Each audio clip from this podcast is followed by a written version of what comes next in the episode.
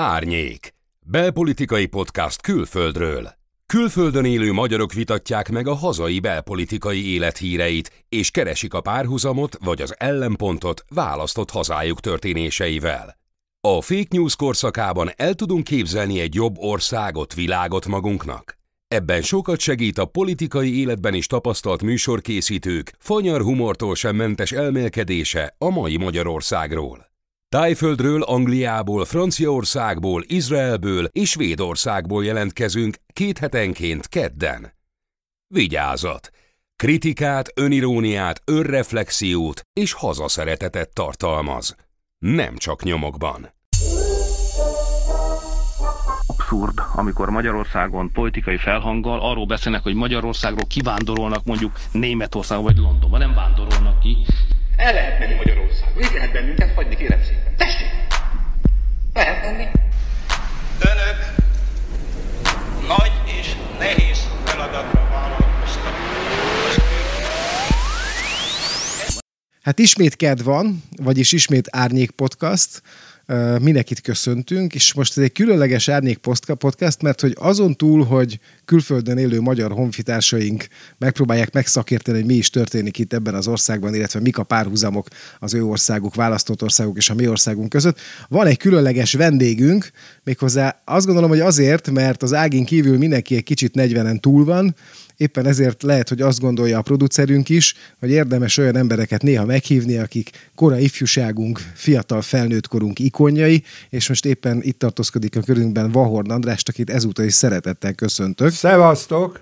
Azért örültem, hogy meghívtatok, mert amikor néhány év után, hogy hazajöttem Amerikából, és végképp elkeseredtem Magyarország jövője miatt, egyetlen egy eh, reménysugaram volt, hogy azt képzeltem el, hogy ez a sok ember, aki elhagyta Magyarországot és szanaszét ment a világba, majd egyszer, ha olyan öreg lesz, vagy hát annyira nem, mint én, de egy idő után, amikor hazajönnek, akkor hazahozzák mindazt, amit a világból megtanultak, hogy lehetséges, van egy másik világ is, nem csak ez, ami itt van, és ezek az emberek fogják majd megváltoztatni a Magyarország jövőjét. Na most hát ti is ennek várományosai vagytok, hogy hogy most kint éltek, és egyszer, hát majd meglátjuk, hogy ez jó lesz, vagy nem, egyszer lehet, hogy hazajöttök, és akkor el tudjátok hozni azokat a tapasztalatokat, amik ott értek, ami nem könnyű, de most nem is akarok tovább beszélni, tehát ezért örültem, hogy meghívtatok. Akkor mielőtt, mielőtt túlmegyünk, előtte azt hozzáteszem gyorsan, hogy Vahorn Andrásnak, hogy ha nem jönnek haza, akkor viszont most be tudok neked mutatni három kitűnő nyaralóhelyet a világban, és akkor menjünk sorba, hogy mi az a három kitűnő nyaralóhely, és kezdjünk szerintem a legmelegebbel, ahol, ahol jelen pillanatban az egyetlen hölgy társaságunk van. Ez hol van? Sziasztok, Jeruzsálemből Petti Kági. Dél-Franciaországunk, aki ide költözött Budapestre a Margit híd budai hídfőjére. De költözött ide, csak éppen itt van most. De alapvetően Montpellierben élek uh, Dél-Franciaországban, igen hívnak, és van nekünk egy pici gardróbszobánk, ezt már a múltkori adásban is elmondtuk, hogy sajnos ti nem látjátok, de lehet, hogy most a producerünk, a Kristóf csinál olyan képeket, amik hasznosak. Tehát, hogy ti nem látjátok, hogy a svéd versenyzőnk, Bandi, ő pedig egy gardróbszobában van, és te Mondjál magad gyorsan egy mondatot, mert elmondtam rólad mindent. Sziasztok! Üdvözlöm a hallgatókat, Bandi vagyok Stockholmból, a Gardrop szobából. Ismerhettek a Bezzeg Svédek és a Halottnak a Coach podcastekből, és Vahorn Andráshoz csak egy mondatot mindenképpen. Egyrészt tényleg nagyon örülök, hogy itt vagy velünk a műsorban, másrészt meg, hogy pont volt egy ilyen agymenésem egy évvel ezelőtt, hogy milyen jó kísérlet lenne az, hogy az a 500 ezer, 1 millió külföldön élő magyar egyszerre költözne haza, hogy mi történne akkor Magyarországon. Igen, ez érdekes lenne. És, de tehát az egészen biztos, hogy, hogy egyből nem tudnánk megváltoztatni a világot, mert amikor elmeséljük, hogy mondjuk Svédországban kolbászból van a kerítés, és ezt a magyarok elképzelik, akkor ők gyulai kolbászt képzelnek, nem a svéd kolbászt. Tehát nem véletlenül a magyar kolbászból nem lehet kerítést csinálni. Tehát ez a, ez a probléma a külföldi tapasztalatokkal, hogy ott minden más, az alkotó elemek is mások. Viszont van egy alkotóelem, ami állandó az elmúlt mondjuk nagyjából fél évben, vagy lehet, hogy több mint fél évben, ez pedig a vírus, és akkor én kérdezem gyorsan, hogy az első körben mindenkitől, hogy ki milyen számokat tud, ki mennyire van megijedve. Én az Ágit akarom elsőnek megszólítani, és nem csak azért, mert egyébként ő lány, hanem azért is, mert hogy a, szerintem Izraelben a legdurvább a helyzet ebben a pillanatban is. Durva a helyzet, de, de csökkennek a számok, szóval mennek lefelé, ugye itt most már két hete ülünk a lockdownba, de, de ö, Hát itt egész más az izgalmas, nem a számok, hanem ennek a politikai vonzata a járványnak, az, hogy, hogy a számok, az országos átlag milyen, és egy-egy ilyen ö, zárvány milyen, tehát mondjuk a vallásos ortodox közösségben hányszoros a, a szám a át, országos átlagnak, meg ilyesmi feszülések. És, meg hát olyan feszülés is van, igen, meg hát olyan feszülés van, a tüntetést akartam mondani, és, hogy ugye az is van, hogy ilyen állatok most kevésbé lehet tüntetni, sőt, van egy elég durva nálunk, szám, ha jól emlékszem. Nálunk nagyon vicces, mert egy kilométerre tudsz tüntetni most újabban az otthonottól, amivel párhuzamosan azonnal lett egy applikáció, amiben be tudod ütni, hogy te hol vagy, és hogy hozzád legközelebb, tehát az egy kilométeres körzeteden belül hol van tünti, hol áll már ember, aki szintén benyomta gombot, hogy ott áll, és ilyen, szóval a koncentrált tüntetés helyett vannak ilyen minden sarkon áll család, gyerekek ütik a lábost a fakanállal, lángetik a fekete zászlót, szóval hogy, hogy, hogy egész uh, izgalmas, na. Tehát, hogy, és vannak, vannak egyéb Szürreális. tüntetések is, és borzasztó képek is vannak, és, és mindenféle indulatok vannak, szóval nem, nem, nem vidám azért az összkép. Svédországban hogy tűrik, hogy tűrik a vírus? Nekem az unokatestrom egyébként izraeli hajfán él, és pont így a héten cseteltem vele, és ő úgy általában Bibi rajongó szokott lenni, de most már ő is vért hányt, tehát hogy így nagyon ki van akadva. Svédországban itt is megy föl a, a napi esetszám, de, de érdekes módon, hogy még mindig, amikor összevettem a mi országainkkal, akkor most még mindig Svédországban a legjobb a helyzet, ellentétben a tavaszival. Most körülbelül napi fele annyi eset, új eset van, mint Magyarországon, úgyhogy sokkal többet tesztelnek. De, ami érdekes, hogy a, a mi Cecilia nénink, aki egy bácsi, és nem az Anders Tenger, hanem az egész kölyálnak a főnöke itt Svédországban, az bemondta az országnak, hogy azok a korlátozások, amik most életben vannak, és valószínűleg még egy picit szigorodni fognak, azokra számítsunk, hogy legalább még egy évig így lesz. Oh, ezt itt is mondják, de azért azt felhívnám a figyelmet, hogy náluk Svédországban néni egy bácsi. Csak Szóval de ezt tudtuk előre. Azt mondtad, hogy a Cecília néni nálatok bácsi. Igen, de nem néni bácsi, csak hogy nem Cecília, hanem egy férfi. Jó, jó, jó, jó, jó, én csak résem vagyok. és mi újság, mi újság a franciáknál? Mit látsz te a Margit híd budai hídfőjétől, Derdákon is? Uh, hát újabb 18.746 fertőzöttről tudok beszámolni a tegnapi napon, ami azt jelenti, hogy több mint 650 ezer ember kapta el Franciaországban a koronavírust, ami azt jelenti, hogy több mint az ország egy tizede. Ami abból a szempontból zavarba ejtő szám, hogy nem tudjuk, hogy az elkapás után ma akkor védettek leszünk-e, vagy sem. Tehát nem tudom, hogy ez a szám mit jelent. Ez a szám nyilván nagy szám, de hogy van-e bármilyen relevanciája arra nézvést, hogy mi következik belőle, azt nem tudjuk. Több mint 7000 ember van kórházban, sokan meghaltak, 20 ezer fölött, sőt 30, 32 ezer fölött összesen a, a halálos áldozatok száma, ebből 20 ezer kórházban. Szóval nyilván nem vitt az, ami itten történik velünk. És hát ennek vannak rosszabb, meg jobb részei.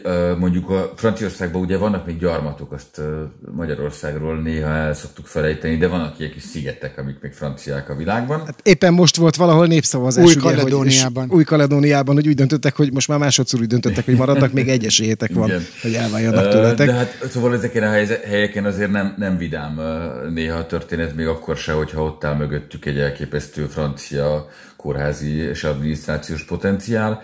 Illetve hát Párizs, képzeljétek el, ugye Párizs majdnem 10 millió ember, tehát ez a város az összesen akkora, mint nekünk az egész Magyarország, hogy ott, amikor úgy metróra szállnak az emberek reggel, és nem három metró van, hanem sokkal több, és elképesztő tömeg, akkor hiába a maszk, hiába az intelem, akkor ott azért terjed a fertőzés. Tehát Marseille-ben, Párizsban, nagyvárosokban egészen durva intézkedéseket kellett megint bevezetni, durva, hát szóval bezárták az éttermeket, meg a párokat, nem lehet gyűlésezni, itt a tüntetés az majdnem annyira fontos, mint Izraelbe, de azért most az ősz közelettével talán egy kicsit eljebb hagy. Szóval nem jó a helyzet. Na. Mielőtt még, mielőtt még to- tovább megyünk, még én nagyon gyorsan meg akarom csak kérdezni uh, Vahorn Andrást, hogy mezőszemerén, azt tudom, hogy adatokat nem érdemes neked mondani, mert ugyanazokat az adatokat tudod, mint amit mi tudunk itt Budapesten, de hogy mezőszemerén, ami szerintem nem egy túl nagy település, ott hogyan reagálnak az emberek erre az egészre? Hát három héttel ezelőtt pozitívan, pozitív tesztem volt, Előtte rosszul voltam én is, és Kati is, fölhívtuk a körzeti orvost, aki azt megkérdezte, hogy van-e lázunk, és köhögünk-e. Mondtuk, hogy nem, de egyébként marha rosszul vagyunk, akkor azt mondta maguknak semmi bajuk nincsen. Mondom, nem hívnak ki teszt autót, azt mondja, hát azt nem, csak akkor, ha lázuk van, köhögnek és haldokolnak. És akkor másnap bementünk Pestre egy autós tesztre, ahol kiderült, hogy pozitívak vagyunk. Visszahívtuk az orvost, aki elmondta, azt mondta, hogy hát igen, akkor ha pozitívak vagyunk, akkor sajnos ő már nem tud mit tenni, akkor hívjuk fel az ANTS-t meg a rendőrséget. De nem kellett fölhívni őket, mert a, a laboratórium értesítette őket, tehát vasárnap jött meg az eredmény, és hétfőre Pénteken voltunk, vasárnap megjött az eredmény, hétfőn már hívott a rendőrség is, és az ANTS karanténba raktak minket, Állítólag a faluban mi voltunk az elsők, és a két hét alatt, amíg ott voltunk, körülbelül négy, négy ember lett karanténba a faluba, az egyik falusi elkezdett Facebookon követelőzni, hogy azonnal adják meg a címeiket azoknak, akik fertőzöttek, de tulajdonképpen tőlem nehéz megtudni, hogy mi van a faluban, mert én a házamba élek, nem a faluba, nincs túl sok kapcsolatom az emberekkel, a barátaim segítőkészek voltak. Amit még hozzá szeretnék tenni ebbe az egészbe globálisan, az a probléma valójában, hogy semmit se tudunk. Pontosan. Tehát ilyen, ilyen a 20. század történelmében nem nagyon volt. Ugye mindig bíztunk az orvostudományba, az emberi tudományba, és mindenbe, még ha nem is volt rá gyógyszer, de tudtuk, hogy mi a betegség maga, és hogyan, és ha meggyógyulunk, akkor mi lesz. De most hallom, hogy aki meggyógyul, az is demens lesz, meg, meg visszatérnek a dolgok. Én nekem magamnak is néha jól vagyok, néha, néha visszatérnek a rossz érzések, bár már állítólag negatív vagyok. Úgyhogy ebben ez a különleges dolog, hogy az egész világ nem tud semmit. Te hogy érezted magad, már bocsánat, és akkor most egy picit megszakítom ezt a kört megint, hogy te hogy érezted magad a betegség alatt? Tehát, hogy a, azt mondod, hogy viszonylag enyhe tüneteid voltak, de hát ugye te sem 32 éves vagy már. Én 67 mondjuk éves vagyok, Igen. és szerencsére a szervezetem erős. Tehát én az idegeimen kívül nem vagyok megviselve túlzottan, és ezért aztán tulajdonképpen egy ilyen a fáradtságon, az étvágytalanságon, a szaglás és az ízlelés elvesztésén kívül egy nagyon furcsa delírium oh. tört rám, ami öt, öt napig tartott, ez alatt nem tudtam aludni, vagy legalábbis azt képzeltem, hogy nem alszom, és életemben így nem voltam. Én nem vagyok kábítószer típus, kábítószeres típus, én régen ittam de akkor ehhez, ez, ahhoz ez nem hasonlítható. De ez nem szerint. hasonlítható, igen. Tehát egy olyan dolog volt ez, hogy teljesen elveszítettem a személyiségemet. Nagyon furcsa és félelmetes dolog volt, de véget ért. És kaptatok valami orvosi kezelést, egy, vagy ellátást? Vagy egy új Nem, nem, nem is látott minket orvos. Tehát a, az or, a körzeti orvos, ahogy mondtam, amikor megtudta, hogy pozitív, akkor azt mondta, hát most már akkor a rendőrség és a... a, a és minden nap fölhívott, hogy hogy vagyunk. Ez elképesztő. Az rendes, Milyen nem? kedves tőle, ha már segíteni nem tud, Igen. legalább megkérdezte, De hát hogy mondta, hogy, hogy tehát ez egy, ez egy nagyon becsületes orvos egyébként, nagyon alapos. Tehát ha fölteszek neki egy kérdést valamilyen, hogy a tért fájás, eh, akkor másfél órát beszélget erről, és ennek, ennek minden aspektusát, történelmi, a magyarságra speciálisan létező Mert az a legfontosabb aspektusát. aspektus, gondolom. A, igen, a vidá, vidék és az időjárás. Szóval ezt minden, de ebben az esetben ez volt az érdekes, nem tudott semmit sem mondani. Hát nem tudja. Hát nem, Hihetetlen. nem tudott semmit sem mondani. Azt mondta, hát, ö, hát nem tudom. Amit érdekes Nem még, tudom, hogy mert- itt ilyen lincs hangulat kezdődött, hogy mondjátok meg, hol laknak a koronások, oda megyünk, felgyújtjuk, E- e- vagy mit, mi volt ez a volt cél? egy ilyen, volt egy ilyen ember. De, de a postás, a postás már például, mikor jött, mondtuk, hát karanténban vagyunk, ne jöjjön közelebb. Á, Bandi bácsi nem érdekel, de mondom, most nem is adhat át nekem semmit sem. Tudja, mit akkor csináljuk meg úgy, hogy akkor ír egy meghatalmazást a szomszédnak, de én nem a szomszédnak adom oda, hanem magának, de nekem meg lesz a meghatalmazás. Érted? Magyar, a magyar virtus legjobb, legjobb. Ezt tanítsd meg egy svédnek, Igen, öregen. Igen. Hát ezt azért mondom, Na de hogy... Bandi, ezért vagy ott, hogy megtanítsd a svédeknek Á, figyeljetek, az ungar és a huncutságot. Múltkor beszélgettem egy, egy bevándorlóval, tehát három éves korában került ide egy indiai srác, svéd mondjuk úgy, és akkor így elmeséltem neki, hogy milyen az, amikor valakit csak azért jelentenek be, hogy hivatalosan biztosítva legyen, meg hogy hivatalosan legyen jogviszonya. És hogy mivel neki van cége, ugye erről beszélgettünk, és hogy egyszerűen a srác az úgy nézett rá. Nem értette magát a mint hogyha én nem is tudom, hogy miről beszélnék. Tehát, hogy, és ő a gettóban nőtt föl, tehát tényleg ilyen street smart, de hogy fogalma nem volt, hogy miről beszélek. Tehát, hogy csak így hápogott és kérdezősködött, de hogy, és az hogy? És az hogy? Jó, figyeljetek, azt gondolom, hogy, hogy nagy, nagyon sok olyan vonásunk van nekünk magyaroknak, amit nagyon nehéz megérteni külföldön. Én most például azon gondolkodtam, hogy ugye van a, a Színház és Filmművészeti Egyetemen ez az egyetemfoglalás, és elindult egy, nagyon sok helyről megkaptam egy ilyen kör e-mail, kör SMS, és a többi, és a többi, ami arról szólt, hogy holnap reggel az egyetem frissen kinevezett kancellára, kancellára reggel 8-kor be, be fog menni az egyetemre. Ezt egyébként ő maga nyilatkozta, azt hiszem, a, valahol, illetve nem nyilatkozta, hanem közleményt adott ki róla, és elindult egy ilyen, egy ilyen gyors uh, uh, riadó lánc, hogy úristen, menjünk oda és segítsünk a hallgatóknak. És akkor uh, én megpróbáltam a barátaimat meggyőzni arról, illetve volt, akit biztosan nem kellemesen, de leoltottam, hogy hát majd, ha szól a, a hök arról, hogy kell nekik a segítség, akkor mi elmegyünk. Tehát, hogy olyan sajátosságaink vannak egyébként, amik, amik máshol nem nagyon megérthetőek, hogy például miért nem várjuk meg azt, hogy azok, akik bajban vannak, azok föltegyék a kezüket, hogy bajban vannak. De erről rá akarok csúszni a következő témánkra, és a Vahornandest akarom megkérdezni elsőnek erről, hogy eh, gondolkodtunk azon, hogy mennyire van bajban a magyar kultúra, vagy mennyire nincs bajban a magyar kultúra, látva egyébként a TAO pénzek elvonását, látva a nem tudom, az egyetemnek a foglalását, és a többi, és a többi, és a többi, hogy te mezőszemerei remetességedben hogyan látod ezt a dolgot, hogy a magyar kultúra mennyire van szerinted bajban? Hát nézd, Annyira, hogy a Vahon mezőszemerén van, annyira van bajban magyar kultúra, érted? Tehát Jó, régen is pomázom volt, tehát ez annyira nem menjünk messzire. Jó, azért pomáz az nem rossz. Nem, és ugye mióta, mióta uh, az internet van és a social media, azért már nincsen olyan nagy remetesség. Uh, úgyhogy bárhol lehetsz, itt van a telefonod a kezedben, és az egész világnál vagy. Szóval a kultúrával kapcsolatban sajnos nekem egy eléggé magányos elképzelésem van, ami körülbelül, aminek az alapja az, hogy megfigyeltem, hogy a 20. században az első részében a francia ország, Németország volt a kult- kultúra vezére, de rögtön a második világháború után az Egyesült Államok, ahol semmilyen, semmilyen állami támogatást nem kapott a művészet.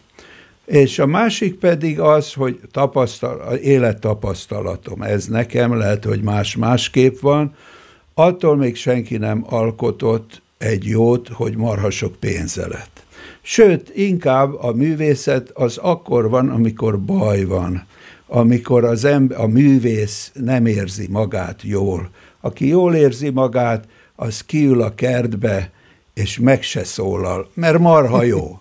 Abban a pillanatban mhm. megszólalok, hogy kéne egy pohár víz, az már azt jelenti, hogy már valami hiányzik. A művészet tehát ez egy kegyetlen dolog, nem attól függ, hogy, hogy mennyi támogatást kap. A művészet maga a támogatás. A művészet azért jön létre, hogy a magányos ember, ebben az esetben a művész, támogassa magát, hogy ne egyedül legyen, hanem ott van mellette a műve itt vagyok, itt vagyok, én, és itt Na jó, van de, a műve. De András, ezt értem, értem, értem, de hogy mondjuk hogy tudsz úgy magányosan magadnak műveket alkotni, ha mondjuk akár egy vászóra sincs pénzed? Jó. Tehát ez az elméletem. Most egy gyakorlat. A, a, a képzőművészetben a képzőművészetben nem muszáj, képzőművészet és az irodalom talán olyan dolog, aminél nem kell pénz. Tehát papír mindig van, vászon se kell, egy darab szarral a falra kenek egy ábrát, és kész van a művészetem. Aztán, hogy azt hogy adod el, az egy másik dolog. Igaz? Tehát uh-huh. egy ceruza nem kerül semmibe, és ezzel a ceruzával hol van? Itt van a kez, ott van fönn. Tehát itt van ez a, ez a ceruza, ezzel most alkottam egy remek művet, tessék 60 ezer forint, kész, mehet. Ezt a dolgot, ami ehhez kellett, ez a ceruza, de most ne erről beszéljünk, mert mindjárt ugye eszetekbe jut, hogy egy film mibe kerül, meg egy színház mibe kerül, és így tovább. Tehát tovább menve az én, az én véleményem az, hogy, hogy hogy a művészet jelen pillanatban nagyon jó helyzetben van részben, mert van miért rosszul éreznie magát. Tehát a magyar politikai viszonyok, vagy a közéleti viszonyok elkeserítőek, borzasztóak, kilátástalanok, ezen már szinte csak a művészet tud segíteni, nem úgy, hogy megváltoztatja, de úgy, hogy hát addig se azzal törődök. Ugye?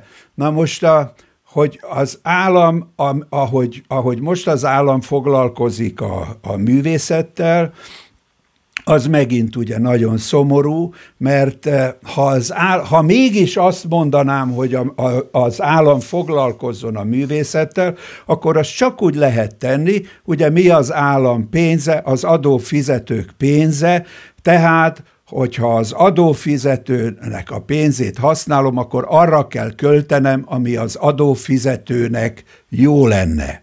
Tehát ha a bányászok nem Vahorn András képet szeretnének venni, akkor a bányászok pénzét nem szabad költeni Vahorn András képekre, hanem az arra, amit ők szeretnének. Ezt erre lehetnének módszerek, hogy kitalálják, hogy a magyar népesség hány százaléka szeretne vahornképet, hány százaléka akar lakodalmas hány rokkot, százaléka és hány százaléka akarja az operát, és akkor így elosztva a pénzt elosztani, aztán így tovább valahogyan szétrakni. De ettől jelenleg nagyon messze vagyunk.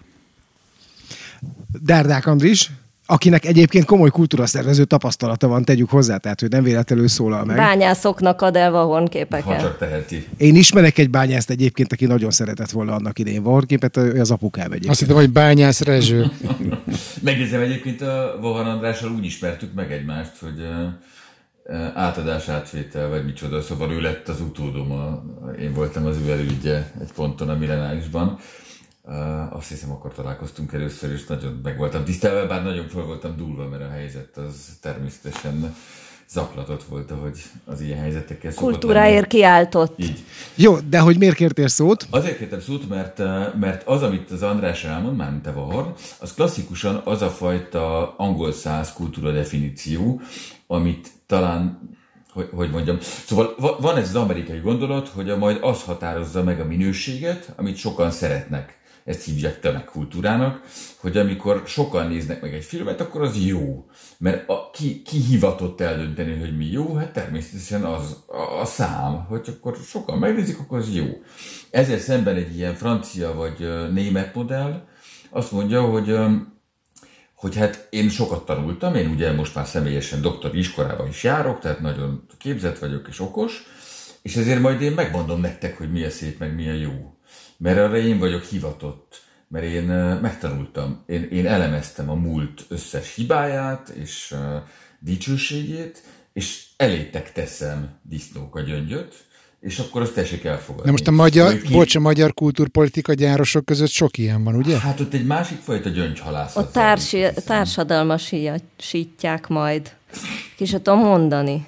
Na jó, de hogy föl lehet-e oldani, akkor kérdezem a többieket, hogy szerintetek föl lehet-e oldani ezt az ellentétet? Tehát, hogyha azt mondjuk, hogy az, amit a Vahorn mond, az egy amerikai szemlélet, az, amit az Andis mond, az egy európai szemlélet, akkor az mondjuk kérdés bennem, hogy, hogy ezt össze lehet -e egyeztetni, és szerintetek Én, én mindig szerettek ebben a műsorban lenni, mert én nálam szerintem okosabb emberektől mindig tanulok valamit, és most is ez történik, úgyhogy mind a két Andrásnál így bólogatok, meg mosolygok, amikor így beszéltek erről, de a Vahornál egy picit jobban bólogatok, mert én is abban hiszek, mint a nem tudom, ismeritek a terapi együttest, egy ilyen nagyon idézőjelbe vett. Vé... Tudom, akik nem mindig, akiről mi sose tudjuk, hogy fellépő a szigete, meg kérdőjel van a neve után a programfüzetben. Igen, igen, igen. igen. Az, a, az, a, az a nem túl vidám belfasti, belfasti fiúk, de hogy nekik az egyik kedvenc számomban a refrényük az az, hogy happy people have no stories.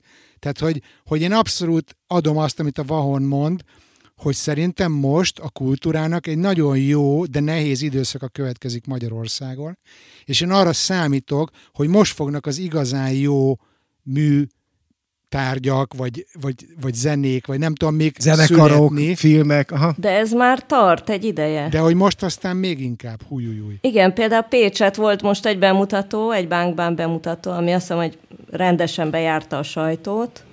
Ugye az kapcsolódik az SFE-hez is, hiszen végzős hallgató vizsgadarabjáról van szó. Ráadásnak ugye az újrafordított A, a Nádasdi féle verzió. Na most az az újra? ember, tehát én nem tudom, hogy a Pécsi Színházba bemutatón vajon tényleg a jobboldali sajtó teljes személyzete vette részt, vagy, vagy oda mentek azok az emberek, akiket érdekelt a darab, mert annyiféle verzióba olvastam, hogy ez miért szar, miért trágár, és miért botrányos, de amikor valaki azt olvassa, hogy a Bánkbán Nádasdi átiratba fogja megnézni, akkor ha nem is ismeri ezt a fiatal rendezőt, akkor is azért sejthet valamit. Nekem 2006-ban volt egy ilyen hasonló aha élményem, amikor az Alföldi rendezett Nádasdi átírásból egy Szent Iván álmot, amit a besodrom jó voltából megnézhettem százmilliószor, mert hogy élőben játszottak benne, tehát ott is voltak ezek a, az osztályok, amik jöttek megnézni a Szent Iványi álmot, hogy majd így fogják ezt a darabot feldolgozni az irodalomórán, és aztán nem tudták nagyon ez alapján pontosan úgy feldolgozni, hogy az irodalomkönyvben a feldolgozás elő volt írva. Tehát amikor oda van írva, hogy nádasdi, akkor lehet gondolni, hogy ez nem a Katona József személyesen. É, én még hagy, hagy tegyem azt hozzá, hogy, hogy ugyanakkor ez a beszélgetés, ez 20 évvel ezelőtt sokkal érvényesebb lett volna. Most a minden minden ember zsebébe ott van a világ összes festménye, zenéje, e, e, filmje, és így tovább, nem egészen, de majdnem. Tehát tulajdonképpen egy, egy kultúrpolitikának más dolga nem lenne, mint hogy alanyi jogon az internetet biztosítani, és mindenki kapjon egy tabletet, egy telefont, vagy valamit. Persze, tudom, hogy éppen most ugye nagyon érdekes film ez a, a Social Dilemma, nem tudom, hogy láttátok-e, igen, igen, ami igen, erről igen, szól, láttuk. hogy ez milyen hihetetlen problémákat okozott az internet, a szabad választás, és az, hogy mindenki azt nézheti, amit akar, ezáltal nem néz más, csak azt, amit a saját hülyesége, amire a saját hülyesége predestinálja, de itt már... Illetve a nagy cégek erre ráültek, és ezt ugye eleve generálják, igen, és igen. folyamatosan arra terelnek. De igen. itt már egy vadi igen. új problémáról van szó, amiről hát nem akarom most elrabolni az időt, de erről napokat lehetne beszélni. De az azért igaz, hogy, hogy amikor szar a helyzet, a, a közélet, és, és, és kicsit szenved a művész, akkor lesz igazán jó a, a műalkotás, nem? Az igaz? Igen, de azért nem baj, ha életben marad a Igen. művész, miközben szenved. Tehát most mondjuk a Gergő egy utánfutón muzsikál, mozog a izé, az utánfutót húzza egy autó, szájában van a szakszofon, épp nem verik ki a fogát, de azért majdnem. Tehát mondjuk azt gondolom, hogy ennél lehetne egy kicsit, picit jobb. De Tehát örüljön, hogy utánfutója van, stadion, de kurvára örül, hogy, hogy muzsikálhat, mert két hónapot ült úgy, hogy nem muzsikálhatott. Tehát ő nagyon örül. Én meg kicsit izgulok, és néha azt gondolom, én, mint a, nekem a szerelmem az, akivel így mozog a izé, hogyha nem is a 12 ezres stadiont lehessen visszakapni, de azért az, hogy egy ilyen stabilabb színpad, vagy nem tudom, tehát hogy az, az, az, Az legalább bírnám, legyen. hanem... Örült lelkismert de a besodrom karrierének hajnalán, én ezt megcsináltam már egyszer velük, a szörnyű lelkismert frudálásom volt. volt Bizony. Egy, De akkor volt- hat órán keresztül utaztak.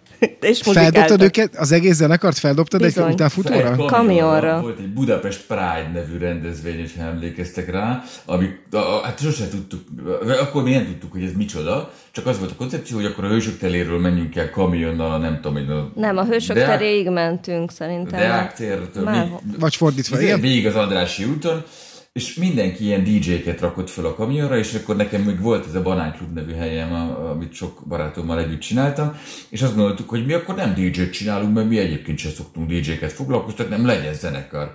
Na de azt ugye nem tudtuk, hogy ez 6 órán keresztül fog tartani, és hogy a szegény besodrom a tűzőnapon 6 órán keresztül fog utazni. Cimbalommal, bazd meg. Én meg mellettük a babakocsit toltam, és közben a hátamon volt a másik gyerek. De végig tolták? Végig tolták. Be, becsülettel végig tolták. Barca Gergely nem változik. De nem volt annyi számuk, úgyhogy nagyon sokszor játszották el ugyanazt. Tök jó volt, mert mindenki meg tudta jegyezni az első Röstelt. lemezanyagát. Nagyon rösteltem magam. De nagyon jól éreztük magunkat mindahányan. Ne rösteld. legalább begyakorolták. Viszont ugorjunk talán egy picit, hogy pörgessük a dolgot, hogy mit szóltok ti ahhoz, hogy most, hogyha valaki 42 évig orvos, akkor akár két millió fölötti pénzt is elvihet haza Magyarországon. Ellenté, vagy e- ehhez képest viszont cserébe semmilyen másodállása nem lehet, és azt mondjuk nem emelném ki, hogy nem lesz hálapénz, mert szerintem továbbra is lesz, de hogy semmilyen más másodállás nem vállalhat mellette. Szóval, hogy ti mit gondoltok erre, mondjuk mennyire nyugszik meg Vahordan, Vahordan András 67 évesen, hogy mostantól jó kezekben lesz, és a házi orvosa az jobban fog keresni, tehát még többet fog vele beszélgetni. Hát nézd, úgy látszik, hogy ugye a Viktor militarizálja az egész országot. Most éppen az orvos, az orvostársadalmat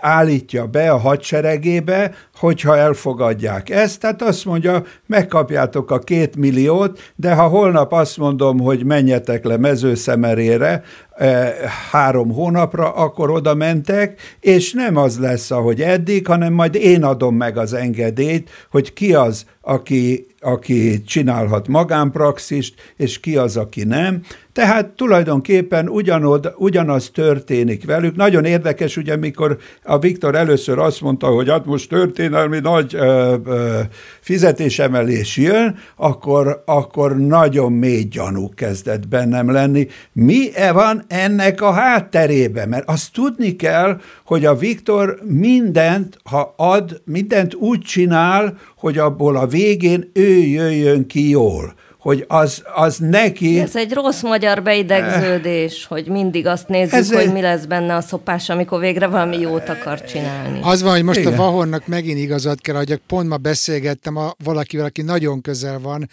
szakmailag a, a történethez, és és készültem ma is, nem húztam ki sárgával, de, de hagyom még a, a, a, a Vahor Andrást így, így befejezni a gondolatot, csak hogy, hogy ez nem egy beidegződés miatt van, hanem itt tényleg nagyon csúnya dolgok készülődnek szerintem. Igen, de, de ez, tehát ez nagyon kaporra jött neki, mert ugye jönnek a problémák, egyre nagyobb lesz a Covid, és hát meg kell mozdítania az orvosokat valahogy a fülüknél fogva. És azért az nagyon érdekes, hogy nem egyből januárba vagy holnap kapják meg ezt a két milliót, hanem ugye most januárban valamennyit kapnak, és 2022-ig fog ez fölmenni a tervezett szintre. Hát addig meg És a két millióhoz tegyük hozzá, hogy a két milliót csak az kapja meg, aki legalább 42 éve orvosként működik, tehát ugye 60 pluszos. Vagyis azok már meg fognak halni szépen. Így hát, van. Igen, szeret, bízunk benne, hogy nem. De hogy nem ez a legrosszabb egyébként szerintem a dologban, hanem hogyha azt számoljátok, hogy ez mondjuk mibe kerül a magyar költségvetésnek, akkor azt azért számoljátok hozzá, hogy közben mennyit romlott a magyar forint. Tehát az, amit most egyébként oda tudnak adni béremelésben bárkik, annak a vásárlóértéke az ugye eleve kevesebb, mint mondjuk 1005, 1, 2, 3, 5 vagy akár 10 évvel. De hogy akkor ti mit gondoltok mondjuk Svédországban, hogy néz ez ki? Mondjuk a svéd egészségügy olyan szempontból elég híres, és erre, erre mentek rá egyébként egy kicsit talán a járvány alatt is, hogy elég sok bevándorlót és elég sok külföldit foglalkoztak. Hát igen, mindig ezek a bevándorlókkal van a baj. Egyébként még, a, még az előző bemelegítő Covid témánál azt a poént elfelejtettem elsütni a, a mező szemerére, biztos behurcoltátok külföldről, vagy ilyesmi, de hogy e, ami érdekes, hogy márciusban, amikor itt nagyon bedurvult a járvány Svédországban, akkor itt is volt egy olyan intézkedés, hogy megduplázták nem az orvosok, a nővérek fizetését azonnali hatállyal, tehát ez az egyik. Ugye, hogy Magyarországon az egyik nagy probléma, hogy miközben az orvosok bérét, amit egyébként már régóta kellett volna rendezni, tehát hogy, hogy ez a sunyiság benne, hogy van egy valódi probléma, van egy felszínen tök jól hangzó megoldás, ugye, de hogyha elkezded nézni a részleteket, akkor, akkor jönnek a csúnya dolgok.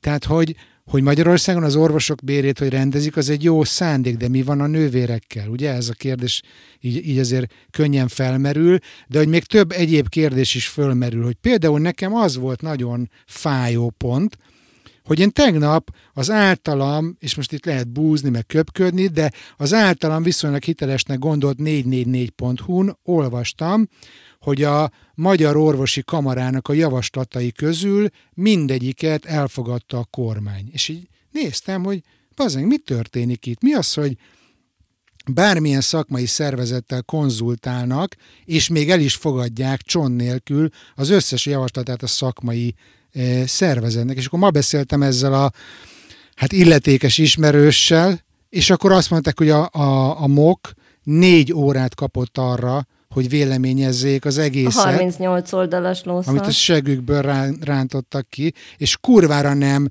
hallgattak arra, amiket ők mondtak. De Dákand is? Hát, ö, igen, én, én a Magyar Orvosi Kamara elnökével vagyok nagyon jóban régóta, ö, és tőle próbáltam megtudni, de hát teljesen szét van. Ezért költöztetek most haza mi? Mert hogy a vírus idején mégiscsak jobb a Magyar Orvosi Kamara elnökével jóba lenni, és itthon gyógyítatni mm, magadat magyar nem. tévére. előbb mondta, az, mondta a Derdák, hogy ő már doktor, lehet, hogy a fizetés miatt ment haza, nem? Még nem doktor. Ez is lehet, tényleg. Na szóval, szóval és mit mondott, van, és mit mondott Gyula úr? Végül nem, nem tudtunk rendesen uh, eszmét cserélni, mert teljesen szét vannak esve. Hát az a helyzet, a, én ugye Franciaországból nézem ezt a történetet, hogy pénteken bemegy egy szakmai érdekvédelmi szervezet, egy szakmai érdekvédelmi szervezet, nem a nővérek, nem az ápolók, nem, a, nem az orvosok a miniszterelnökhöz, csinálnak néhány fotót, tárgyalnak, majd hétfőn az meg a parlament elkezd törvényt hozni arról, hogy mi hogy lesz.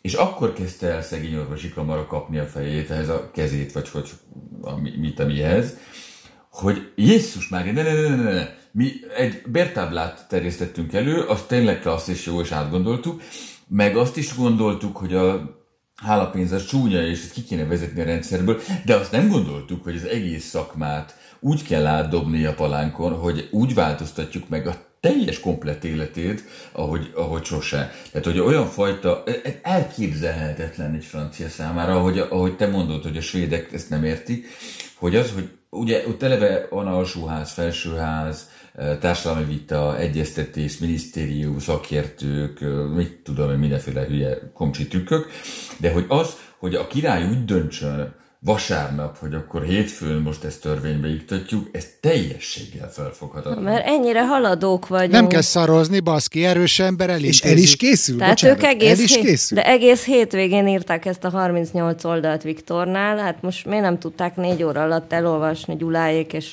véleményezni és épkézláb javaslatokat hozni, de valóban az, az tényleg megdöbbentő, hogy, hogy egyszerűen teljesen mindegy, hogy jót akar csinálni valaki nagyban, vagy nem. Valahogy mindig úgy sül el, hogy az egész úgy vagy, hogy a jó mondod édes... Ezt, mondod ezt egy olyan országból, ahol mondjuk a mentőszolgálat ugye eleve adományokból és önkéntes alapon működik, és amerikai gyerekek, vagy illetve orvosok jönnek Izraelbe, vagy mennek Izraelbe, hogy mentőkön szolgálhassanak és tapasztalatot szerezhessenek. Tehát, hogy ti is egy, tehát ott is egy kicsit máshoz állnak ez az egész történethez, amit úgy hívnak, hogy orvoslás. András? A magyar egészségügyben, a magánszférában nagyon sok ilyen hangot lehet hallani, hogy ők nagyon vidáman el vannak abból a pénzből, amit a magánklinikán keresnek, de ők azért, hogy egy kicsit segítség azt a szerencsétlen állami rendszert, azért egy-egy ügyeletet úgy bevállalnak, mert úgy érzik, hogy ennyivel tartoznak a rendszernek. Na most ezt gyakorlatilag fogják ellehetetleníteni. A másik, amin fölbasztam magam, hogy már elnézést, hogy így ez francia kifejezéseket használok, de hogy... Ennek most vége? 30 évvel a rendszerváltás után most rakják törvénybe azt, hogy korrupciónak számít a hálapénz. És hogy az meg ezen eddig senki nem volt fölháborodva. Tehát, hogy eddig nem tudták, most mi van? hogy van, az orvos, mert ő nem szokott adni. Tehát, hogy ez valami elképesztő. Tehát, hogy azért az orvos szakma is szégyelje magát szerintem, hogy most ezbe úgy állnak ott, mint hogyha semmi nem történt volna az elmúlt 50 évben, vagy nem tudom hány évben, amikor szedik ezeket a hálapénzeket, meg csak azért megműtjük, mert akkor az 80 rongy, vagy 180 rongy, érted? Tehát, hogy valami elképesztő. Közben azért azt is hadd tegyem hozzá, és mindjárt, mindjárt Vahor Andrásnak is megadom a szót, csak azt gyorsan hadd tegyem hozzá, hogy azt azért remélem, vagy nem is azt, azt akarom, hogy tudjátok, hogy ez az egész hálapénzellenes történet, ez hogy indult, volt, ugye volt az 1001 orvos a hálapénz ellen nevű Facebook csoport, amiből kinőtt tulajdonképpen a Magyar Orvosi Kamara új vezetése. Tehát, hogy az, hogy, az, hogy most történik ez a dolog, az azért történik, mert lett egy nagyon szűk és pici orvos csoport ebben az országban, akik azt mondták 30 év után, hogy gyerekek, most van ebből elegünk, és az orvosok mondták ezt, nem a politika. És akkor Vahor András. És nem az ember. Bizony. Mert az emberek adnának, csak biztonságot. I- és igen, és igen, igazad van. Ez egy, most most az elmúlt két napban az, aki, aki véletlenül hallgatja a klubrádió betelefonálós műsorát, amit tudom, hogy, hogy hát ezt, ezt magyar emberen kívül senki nem bírja hallgatni. Illetve ez van egy korosztály, András, ne haragudj. És megértem, egy csomó betelefonáló az arról beszél, hogy ne vegyék el tőlünk a hálapénzt. Hát hogy fogunk hálálkodni az orvosnak? Köszönöm, doktor úr, köszönöm, doktor. Hát ez Magyarország. Ugye? Tehát a, nem vél a kérdésedre, hogy hogy lehet, hogy 30 éven, azért, mert mi itt ilyenek vagyunk. Nekünk ez megfelelt. Nekünk ez kell, hogy, hogy, hogy mi, mi intézzük a dolgokat, még akkor is, ha nehéz hmm. ez nekünk.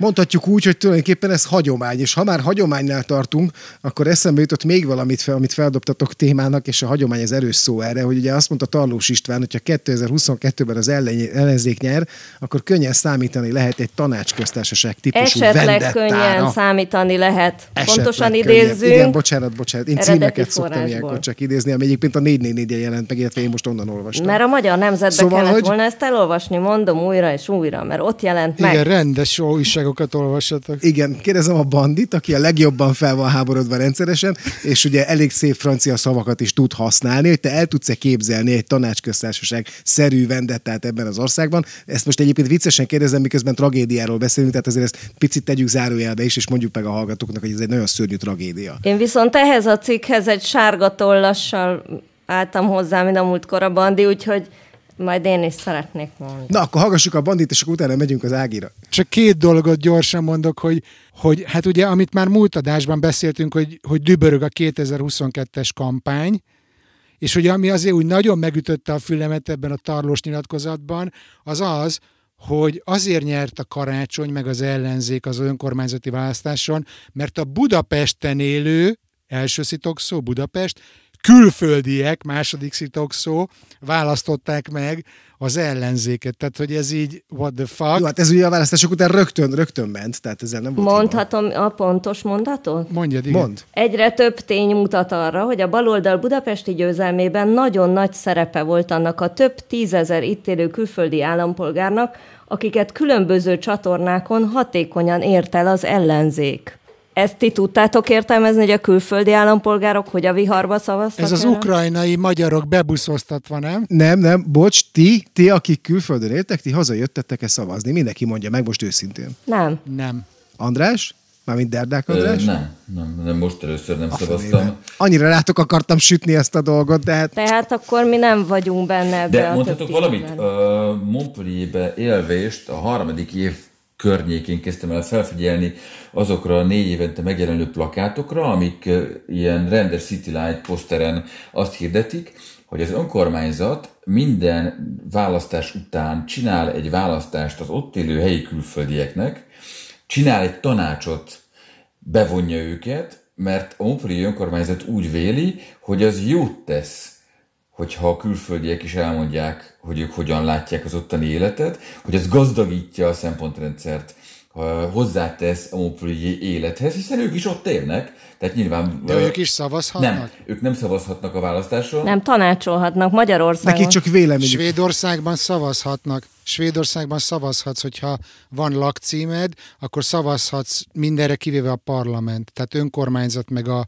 meg a mi az ilyen kommun, arra lehet szavazni. De, de a véleményükre akkor is kíváncsiak, nem csak azt akarom Hát mondani. ez szörnyű. Ha már kommun, akkor menjünk vissza az eredeti mondatára Tarlós Istvánnak, és kérdezem a Vahorn Andrást, hogy te például gondolsz-e arra, hogyha azt mondod, hogy, hogy a magyar mennyire hagyománytisztelő lást hálapénz, vagy mondjuk mennyire tud néha mm, mondjuk nem a lehető legjobban viselkedni, akkor szerinted előfordulhat-e még a 21. században Magyarországon, hogy olyan fajta véres leszámolások lesznek, mint amit Tarlós István vízionál?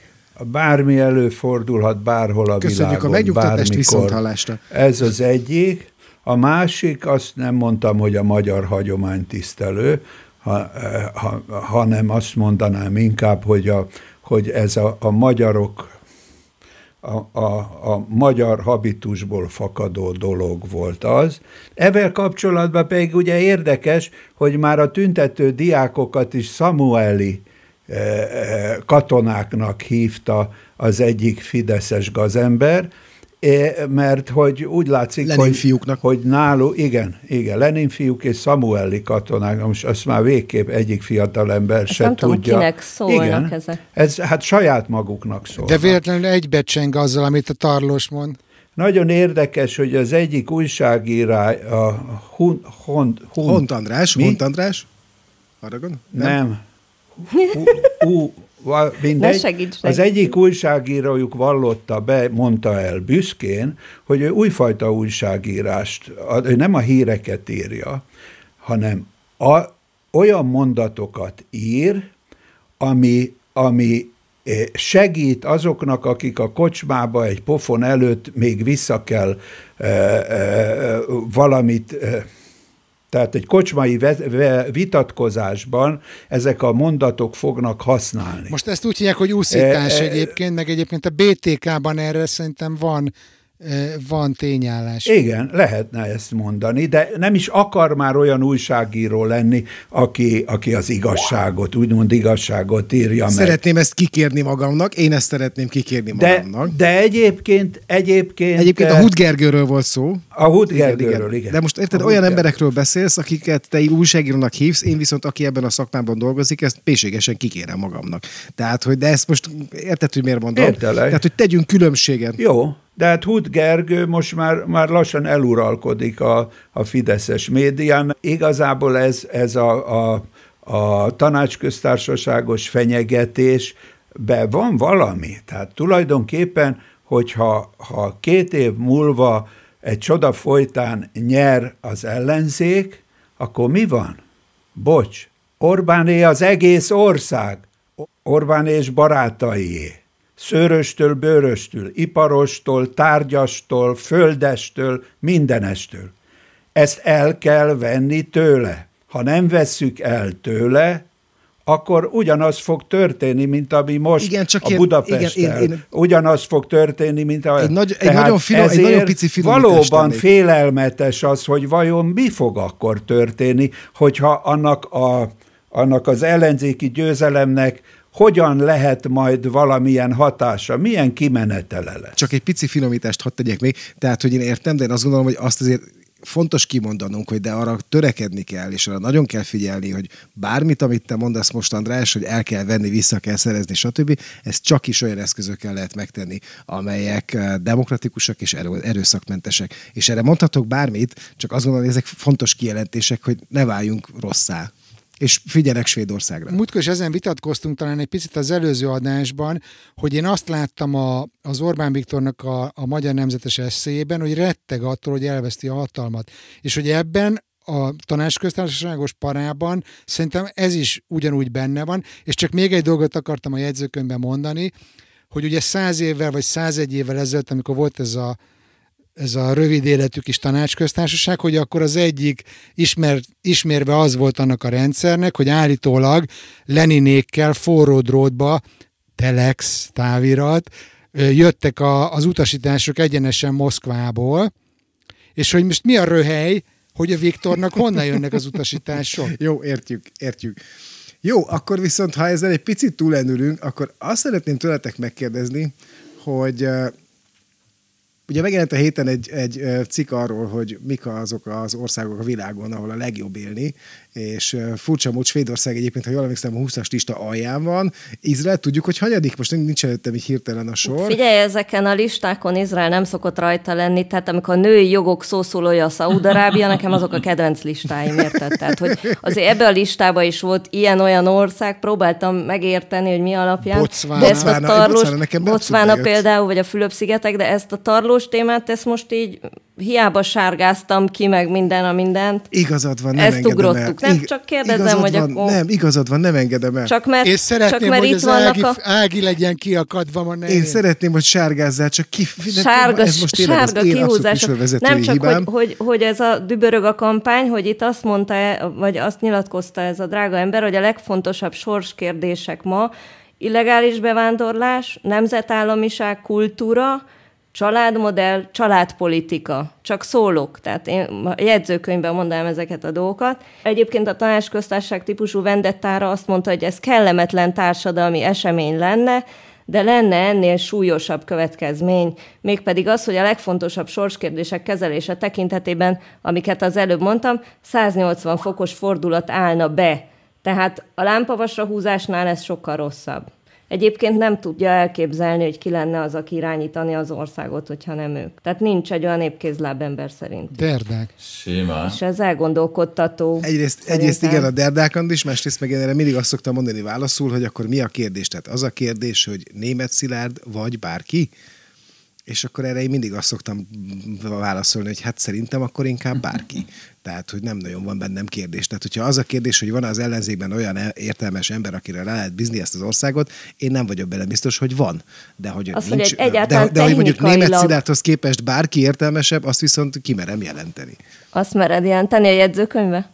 Nem úgy Igen. szólt, hogy technikailag hogyan és ki lenne képes vezetni az országot, és ez egy picit megijesztett engem. Hogy... De figyeljetek, azért szerintem most nem akarom hogy a tartunk. tarlóst így nagyon pártolni, de hogy azért ebben szerintem van egy-két olyan kérdés, ami jogos. Tehát, hogy az, hogyha tényleg egy ellenzéki összefogással sikerülne mondjuk akár csak meggyengíteni a Fidesznek a hatalmát a következő ciklusra, szerintem az is egy nagy eredmény, de hogy azért azt látni kell, hogy azon kívül, hogy indítsunk egy darab jelöltet, azon kívül itt semmilyen közös halmazt nem kommunikáltak még nekünk az ellenzéki összefogásból. Tehát, hogy mit csinálnának ők, ki mit csinálna, hogy lenne ez? Író, íródik egy program egyébként, aminek, ha jól tudom, 180 van oldala már kész is van, de lehet, hogy erről a Derdek még talán többet de, is tud. többet, Isten ments, hogy többet tudjon. A, csak arra akarnék emlékeztetni, ami a Vahonnal közös tapasztalatunk volt, hogy ő is elvállalt egy állást abban bízva, hogy majd most akkor mást akarnak és jót lehet csinálni. És egy kicsit ezt látom sajnos az ellenzék jelenlegi teljesítményén is, hogy hogy hát bánatos, szóval, hogy nézzétek meg az önkormányzatokat, ahol polgármestereket adtak. Van egy-két jó példánk, van egy-két biztató jel, de azért többségében nem azt látjuk, hogy hurrá, itt vannak azok az emberek, akikre bíznák az országot. Jaj, de jó, és akkor tényleg menjen az Orbán Viktor a levesbe, mert ez hülye, hanem itt vannak az okosok, nem ez a helyzet. Mondjuk el is lehetetlenítik őket elég keményen. Az nem tudom, mert itt például Izraelben nem lehetetlenítik el őket olyan keményen, és azért itt se látom azt a fényt az alagút végén, hogyha nem a Bibi, akkor ki. Mondjuk nincs olyan parám, hogyha nem a Bibi, akkor mind meghalunk. Mezőszemerén de... hogy néz ki ez a dolog, András? Úgy érzem, hogy, hogy nagyon csalódott vagyok ezekben az emberekben. Az, hogy el, lehet, el lehetetlenítik az önkormányzatokat pénzügyileg, az nem jelenti azt, hogy minden nap ne lehetne valamit mondani minden nap ne lehetne kimenni az utcára. Az önkormányzatok vezetői, eh, munkatársai tegyenek valamit, ott legyenek, eh, az emberek eh, fejébe legyenek, hogy itt vagyunk, mi másképp csináljuk, így csináljuk, úgy csináljuk. Nem csak a panaszkodással lehet ezt megtenni, hanem mindenféle mással. Például az önkormányzatok nem nagyon vették kézbe a számukra a számukra használható médiákat. A, a kultúrátval nem foglalkoztak újszerűen. Nem, nem, nem érzékeltetik az emberekkel, hogy most minden más lett.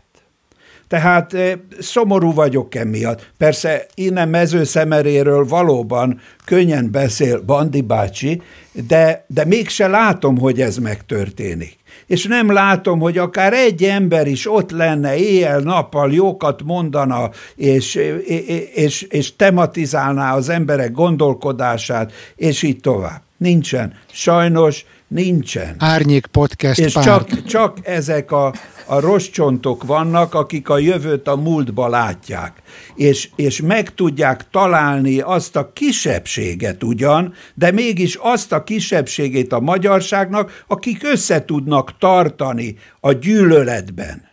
De a, úgy látszik, hogy a magyarság többsége, akiknek nem a gyűlölet a fontos, azok meg széthúznak. Uh-huh. És akkor meg lehet, hogy hogy hát szóval egy depressziós öreg vidéki bácsi. Azt mondd meg mindenki, hogy mezőszemerén milyen párti a polgármester? Eh, jobbikos volt. Ó, milyen, milyen kitűnő helyen laksz. Jobb, jobbikos volt, igen. Igen, de hát itt a, itt hogy is mondjam, a, a jobbikosok azok, azok... Kedves nácik?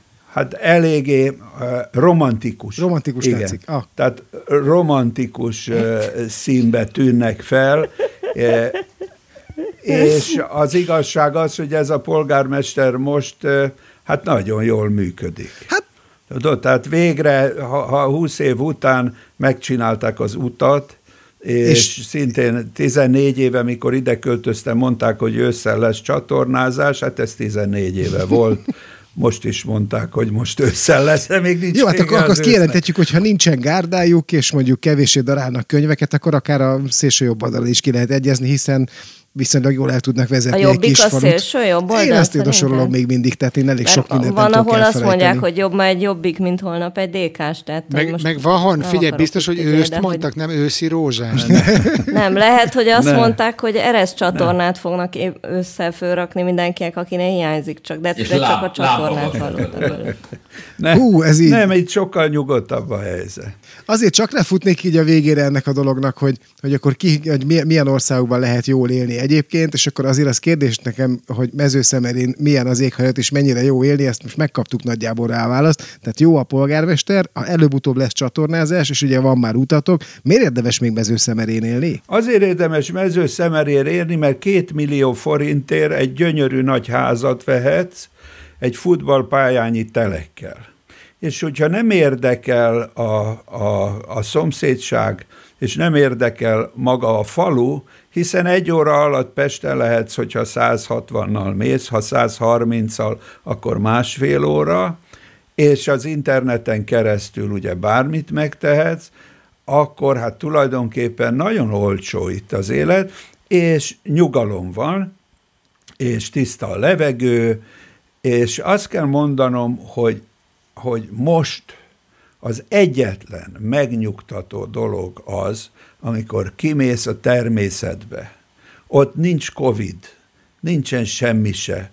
Ott nől a fű, a madarak nem szomorkodnak, hanem az élet megy, és ez ez egy olyan különleges élmény, ami most nagyon értékes. Arról jól emlékszem, hogy te azért költöztél le, mert hogy meglátogattad Bukta Imrét, és kiderült, hogy van ott egy nagyon olcsó ház?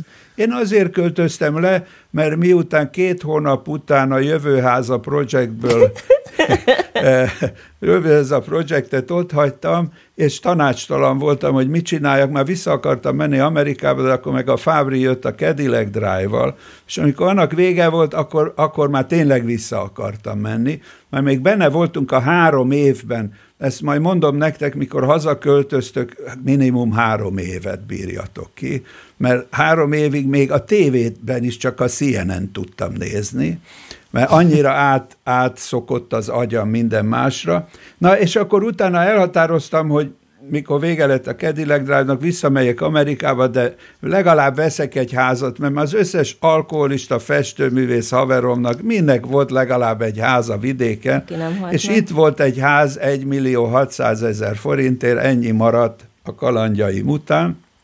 Megvettem, hogy majd repülök vissza, de olyan jó volt hirtelen, és nagyon hamar kiraboltak, és ez, ez olyan erőt adott, hogy ismét férfi vagyok, fegyverem van, megölöm azt, aki ide bejön, és, és ások egy lukat a kertbe, ha akarok, hármat ások egymás után, vagy ültetek egy fát, vagy kivágok egy fát, vagy azt csinálok, amit akarok. Ez a szabadság, és ez, hogy kilépsz, és ott a természet. Én nem a falu közepén lakok, ehhez tudni kell, falu szélén, tehát ha én kimegyek, nem látok embereket, csak a távolban. Mezőszemere áthúzva, azt a táblát látja ahol.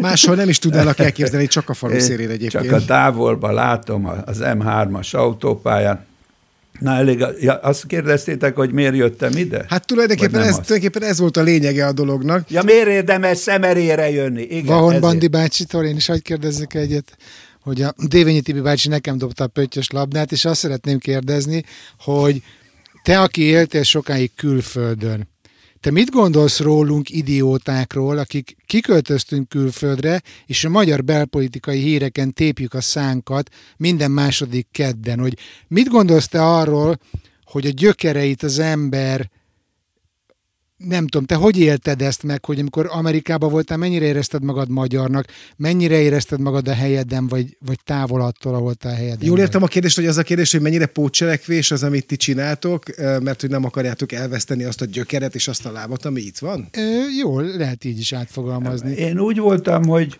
hogy nem... Én nagyon szerettem volna amerikai lenni mert hogy az egész, ugye 30, 40 éves, 43 éves koromban mentem ki, és e, addig egész életemben az amerikai kultúra volt nekem a lényeg. És most már végre, hogy már nem nem kellett a magyarokért harcolnom a magyarok ellen, ezért aztán gondoltam, hogy végre elmegyek Amerikába.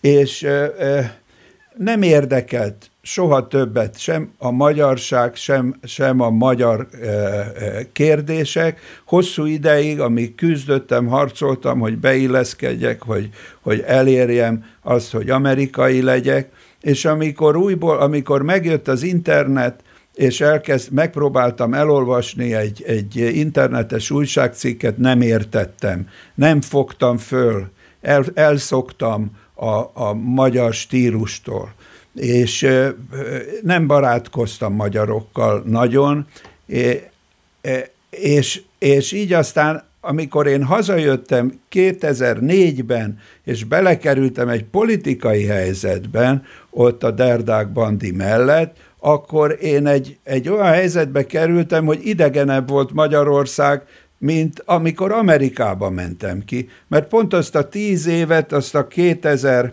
vagy 1990-től 2004-ig hagytam ki, amíg itt minden megváltozott. De most már nem is a kérdésre válaszoltam, hanem inkább arra, hogy mit gondolok rólatok, ha jól értem a kérdést, akik még mindig a magyar dolgokkal. Ezt nem tudom, mert én nem tudtam ezzel foglalkozni. Én amikor hazajöttem, akkor értettem meg a világot, akkor értettem a, meg akkor tudtam visszanézni magunkra, mikor már hazajöttem, hogy akkor mi volt Amerika, megértettem Amerikát, és kezdtem megérteni Magyarországot.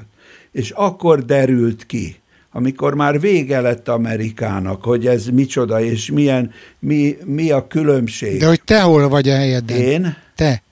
Én nekem volt egy, egy nagyon érdekes álmom 13 évig amiben megismertem önmagam, találkoztam önmagammal, megértettem a világot, És most úgy érzem, persze ez biztos nem igaz, hiszen ember vagyok, és illúziók táplálnak, hogy értem a világot, értem az összefüggéseket. Ezt Amerikának köszönhettem. Amerika olyan volt, mintha a holdra mentem volna. Egy teljesen más világ. És ez a más, ez, hogy megadatott nekem ez, hogy visszanézek, és megértsem, hogy lehet egy más világ is, ez engem nagyon gazdagított, és, és még ha nagyon nagy magányba is taszított, de ez volt életem legnagyobb kalandja. Hogyha az a kérdés még uh, uh, hozzátok, András, hogy mármint Bandi, hogy van-e értelme annak, hogy ti figyelitek a magyar belpolitikai híreket külföldről, meg hogy megtartjátok ezt a lábatokat, akkor én hadd nyugtassalak meg most mind a hármotokat, de lehet, hogy ez Vahordadás is csatlakozik, hogy van értelme, mert az az értelme, hogy minden keddenként lehet ilyen podcastokat hallgatni. Nem csak a magyar, hanem a teljes információs szuperstrádán. Úgyhogy én nagyon szépen köszönöm mindannyiatoknak, hogy ma is itt voltatok. Vahornadásnak külön köszönöm, hogy megtisztelt minket ma, és egy kicsit megosztotta velünk az ő tapasztalatait és gondolatait azokról a témákról, amiket meg ti hordtatok össze. Úgyhogy mindenkinek azt javaslom, hogy lájkoljon meg, kövessen be minket mindenhol, ahol ilyen podcastokat lehet hallgatni, mert akkor minél előrébb, előrébb fogunk kerülni mindenféle listába, és minél több emberhez el fogunk jutni. Köszönjük, hogy itt voltatok. Szevasztok! Szevasztok! Sziasztok! Köszönjük, sziasztok!